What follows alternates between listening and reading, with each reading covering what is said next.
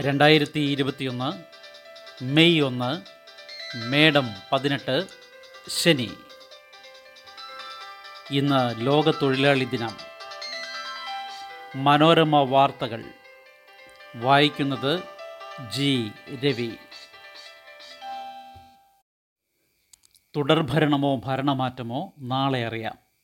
കേരളത്തിൽ L D എഫിന്റെ തുടർഭരണമോ U D എഫിലൂടെ ഭരണമാറ്റമോ അതോ ത്രിശങ്കു സഭയോ എന്നറിയാൻ മണിക്കൂറുകൾ മാത്രം. നാളെ രാവിലെ എട്ടിന് നൂറ്റി നാൽപ്പത് മണ്ഡലങ്ങളിലെയും മലപ്പുറം ലോക്സഭാ മണ്ഡലത്തിലെയും വോട്ടെണ്ണൽ ആരംഭിക്കും. എട്ടിന് തപാൽ വോട്ടും എട്ടരയ്ക്ക് യന്ത്രങ്ങളിലെ വോട്ടും എണ്ണി തുടങ്ങും. കർശന കോവിഡ് സുരക്ഷയോടെ വിവിധ ജില്ലകളിലായി അറുന്നൂറ്റി മുപ്പത്തി മൂന്ന് ഹാളുകളിലായാണ് വോട്ടെണ്ണൽ. ഇന്ന് ട്രയൽ നടക്കും. തപാൽ വോട്ടുകളുടെ ആധിക്യം കാരണം ഫലത്തിന് വൈകിട്ട് വരെ കാത്തിരിക്കേണ്ടി വന്നേക്കാം. മുന്നിലെത്തുന്ന സ്ഥാനാർത്ഥിയുടെ ഭൂരിപക്ഷത്തേക്കാൾ അധികം തപാൽ വോട്ടുകളുള്ള മണ്ഡലത്തിൽ തപാൽ വോട്ടെണ്ണൽ ആവർത്തിക്കേണ്ടതിനാൽ ഫലപ്രഖ്യാപനം രാത്രിയിലേക്ക് നീളാനിടയുണ്ട്. ഏഴ് മേശകളുള്ള മൂന്ന് ഹാളുകളിലാണ് മിക്കയിടത്തും യന്ത്രങ്ങളിലെ വോട്ട് എണ്ണുന്നത്. തപാൽ വോട്ട് അഞ്ചെട്ട് മേശകളുള്ള മറ്റൊരു ഹാളിലും എണ്ണും. പതിനാറ് റൗണ്ടിൽ മെഷീനും രണ്ട് റൗണ്ടിൽ തപാൽ വോട്ടും എണ്ണി തീർക്കും.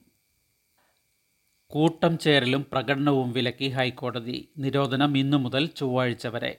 നാളത്തെ വോട്ടെണ്ണലിന്റെ പശ്ചാത്തലത്തിൽ സംസ്ഥാനത്ത് ഇന്നു മുതൽ ചൊവ്വാഴ്ച വരെ കൂട്ടം കൂടുന്നതും പ്രകടനം നടത്തുന്നതും ഹൈക്കോടതി വിലക്കി. സംസ്ഥാനം കോവിഡ് ദുരന്തത്തിന്റെ വക്കിലെത്തി നിൽക്കുമ്പോൾ അരുതാത്തതൊന്നും സംഭവിക്കരുതെന്ന് കോടതി ഓർമ്മിപ്പിച്ചു. വോട്ടെണ്ണൽ കേന്ദ്രങ്ങളും പാർട്ടി ഓഫീസുകളും ഉൾപ്പെടെ ഒരിടത്തും പ്രോട്ടോകോൾ ലംഘിക്കാൻ പാടില്ല. പാലിച്ചില്ലെങ്കിൽ കർശന നടപടിയെടുക്കുമെന്ന് സംസ്ഥാന ജില്ലാ പോലീസ് മേധാവികൾക്കും കലക്ടർമാർക്കും നിർദ്ദേശവും നൽകി.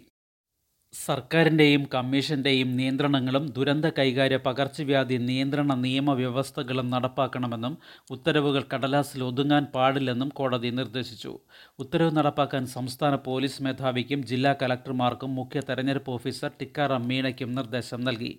ഹൈക്കോടതി അഭിഭാഷകനായ ഡോക്ടർ കെ. പി. പ്രദീപ് നൽകിയ ഹർജിയിലാണ് justice Devan Ramachandran justice M. R. Anitha എന്നിവരുൾപ്പെട്ട division ബെഞ്ചിന്റെ ഉത്തരവ്. നടപടികൾ വിലയിരുത്താൻ ചൊവ്വാഴ്ച കേസ് വീണ്ടും പരിഗണിക്കും. കോവിഡ് കൂടുന്ന ജില്ലകൾ അടച്ചിടും.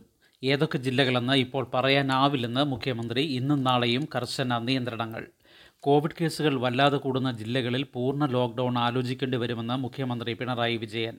ഏതൊക്കെ ജില്ലകളെന്ന് ഇപ്പോൾ പറയാനാവില്ല. തദ്ദേശ സ്ഥാപനങ്ങൾ സ്വയം ലോക്ക്ഡൗൺ പ്രഖ്യാപിക്കാൻ പാടില്ല.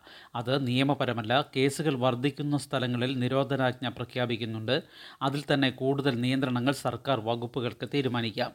പഞ്ചായത്തുകളിലെ എല്ലാ വാർഡുകളിലും പോലീസ് ഒരു ജനമൈത്രി വോളണ്ടിയറെ വീതം നിയോഗിക്കും.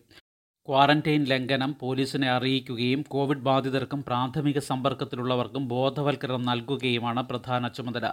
വീടുകളിൽ ക്വാറന്റൈനിൽ കഴിയാൻ ബുദ്ധിമുട്ടുള്ളവർ അടുത്ത പോലീസ് സ്റ്റേഷനിലോ പോലീസ് കൺട്രോൾ റൂമിലോ അറിയിക്കണം.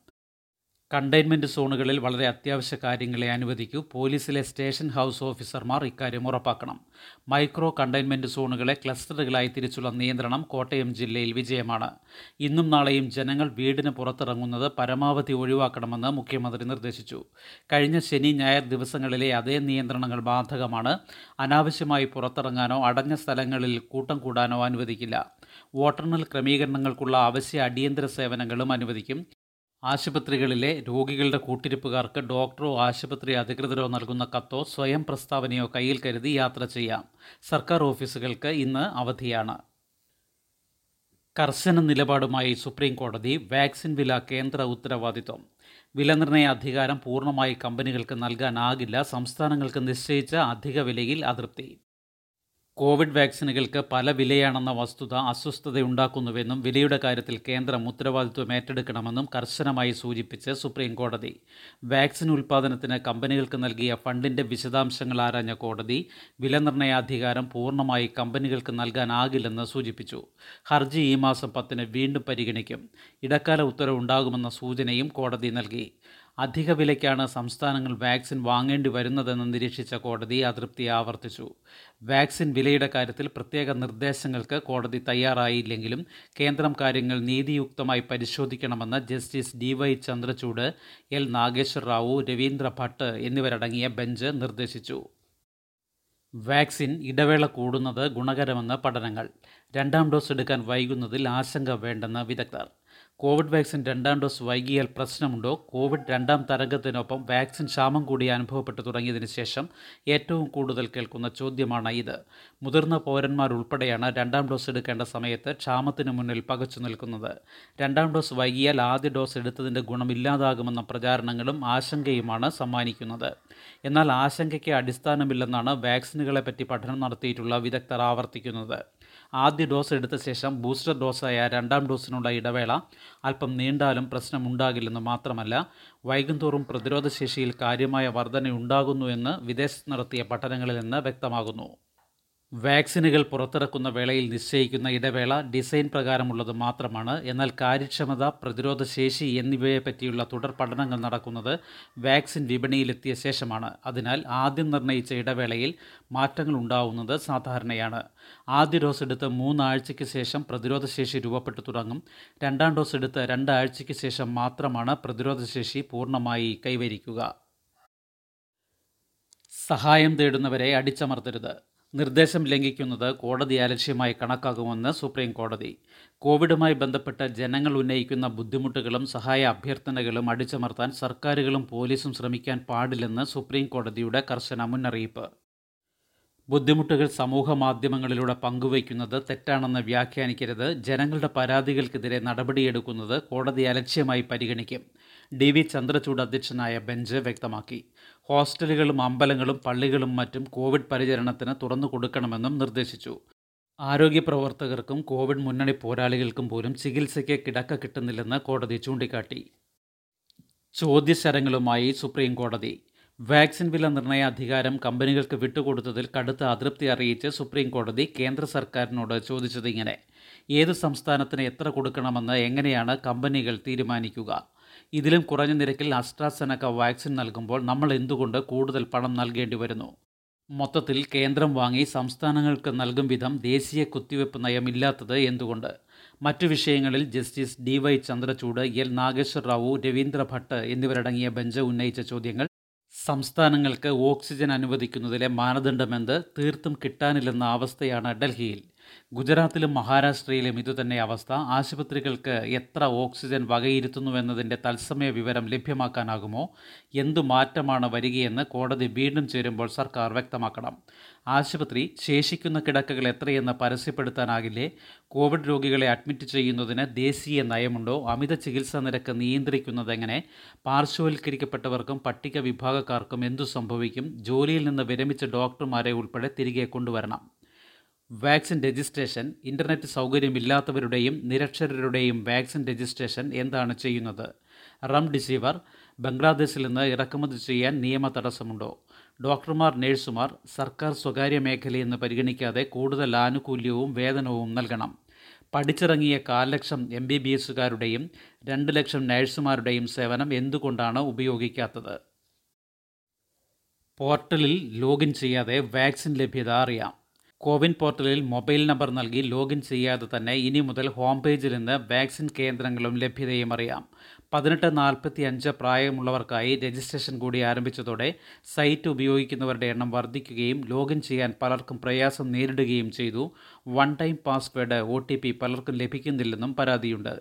പുതിയ മാറ്റങ്ങളോടെ CoWIN dot government dot in എന്ന സൈറ്റിൽ കയറിയാൽ check your nearest vaccination centre and slots availability എന്ന ഭാഗത്ത് search by pin search by district ഓപ്ഷനുകൾ കാണാം.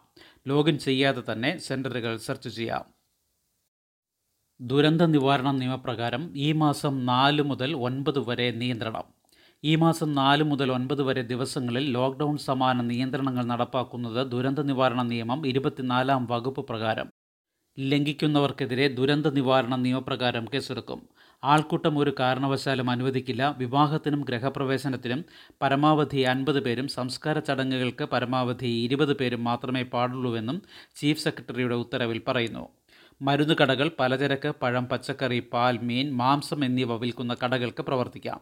വർക്ക്ഷോപ്പുകളും വാഹന സർവീസ് സെന്ററുകളും ഉപകരണ വിൽപ്പനശാലകളും തുറക്കാം. കടയുടമകളും ജീവനക്കാരും ഇരട്ട മാസ്കുകളും കയ്യുറകളും ധരിക്കണം. പ്രവർത്തനം രാത്രി ഒൻപത് മണിവരെ റേഷൻ കടകളും സിവിൽ സപ്ലൈസ് കോർപ്പറേഷന്റെ ഔട്ട്ലെറ്റുകളും പ്രവർത്തിക്കും. ഹോട്ടൽ റെസ്റ്റോറന്റുകൾ പാഴ്സലും ഹോം ഡെലിവറിയും മാത്രം സമയം രാത്രി ഒൻപത് വരെ കള്ള് ഷാപ്പുകളും തുറക്കാം. ആരാധനാലയങ്ങൾ വലിയ സ്ഥലസൗകര്യമുണ്ടെങ്കിൽ അൻപത് പേർ അല്ലെങ്കിൽ എണ്ണം കുറയ്ക്കണം രണ്ട് മീറ്റർ അകലം ഉറപ്പാക്കണം. അവശ്യ സേവനങ്ങൾ telecom petroleum L P G മേഖലകളിലെ ജീവനക്കാരും വാഹനങ്ങളും അവശ്യ സേവന ഗണത്തിൽ തിരിച്ചറിയൽ രേഖ കാണിച്ച് യാത്ര ചെയ്യണം. ഐ ടി സ്ഥാപനങ്ങളിൽ അത്യാവശ്യ ജീവനക്കാർ മാത്രം. രോഗികളുടെ കൂട്ടിരിപ്പുകാർ അടിയന്തര ആവശ്യക്കാർ വാക്സിൻ സ്വീകരിക്കാൻ പോകുന്നവർ എന്നിവർ തിരിച്ചറിയൽ രേഖ കരുതണം. മെഡിക്കൽ ഓക്സിജൻ വാഹനങ്ങൾക്ക് നിയന്ത്രണമില്ല. ഇതര സംസ്ഥാന തൊഴിലാളികൾ കോവിഡ് പ്രോട്ടോകോൾ പാലിച്ച് ജോലി തുടരാം. പ്രായമായവരെ പരിചരിക്കുന്നവർ വീട്ടുജോലിക്കാർ എന്നിവരുടെ യാത്രകൾക്ക് തടസ്സമില്ല. കൃഷി വ്യവസായം കൃഷി തോട്ടം മൃഗസംരക്ഷണ മേഖലകൾക്കും ചെറുകിട ഇടത്തരം വ്യവസായ സ്ഥാപനങ്ങൾക്കും നിർമ്മാണ മേഖലയ്ക്കും പ്രവർത്തിക്കാം. അതീവ ജാഗ്രത വേണമെന്ന് മന്ത്രി കെ കെ ശൈലജ. വോട്ടെണ്ണലുമായി ബന്ധപ്പെടുന്ന എല്ലാവരും ഇരട്ട മാസ്ക് ധരിക്കണമെന്നും മന്ത്രി. കോവിഡ് വ്യാപനം അതിതീവ്രമായതിനാലും ജനിതകമാറ്റം വന്ന വൈറസ് വേഗത്തിൽ പടരുന്നതിനാലും വോട്ടെണ്ണൽ ദിനമായ നാളെ എല്ലാവരും അതീവ ജാഗ്രത പാലിക്കണമെന്ന് മന്ത്രി കെ കെ ശൈലജ. തിരഞ്ഞെടുപ്പ് ഉദ്യോഗസ്ഥരും രാഷ്ട്രീയ പ്രവർത്തകരും പൊതുജനങ്ങളും ഒരുപോലെ ശ്രദ്ധിക്കണം. വായുവിലുള്ള ചെറിയ കണങ്ങളിൽ കൂടി വൈറസ് പകരുന്നതിനാൽ വോട്ടെണ്ണലുമായി ബന്ധപ്പെട്ട് ഇടപെടുന്ന എല്ലാവരും ഇരട്ട മാസ്ക് ധരിക്കണം. സംസ്ഥാനത്ത് വ്യാപനത്തിലുള്ള കോവിഡ് വകഭേദങ്ങളെ പ്രതിരോധിക്കാൻ ഇപ്പോൾ നൽകുന്ന വാക്സിനുകൾക്ക് ശേഷിയുണ്ടെന്നും മന്ത്രി പറഞ്ഞു. ശുഭദിനം. നന്ദി.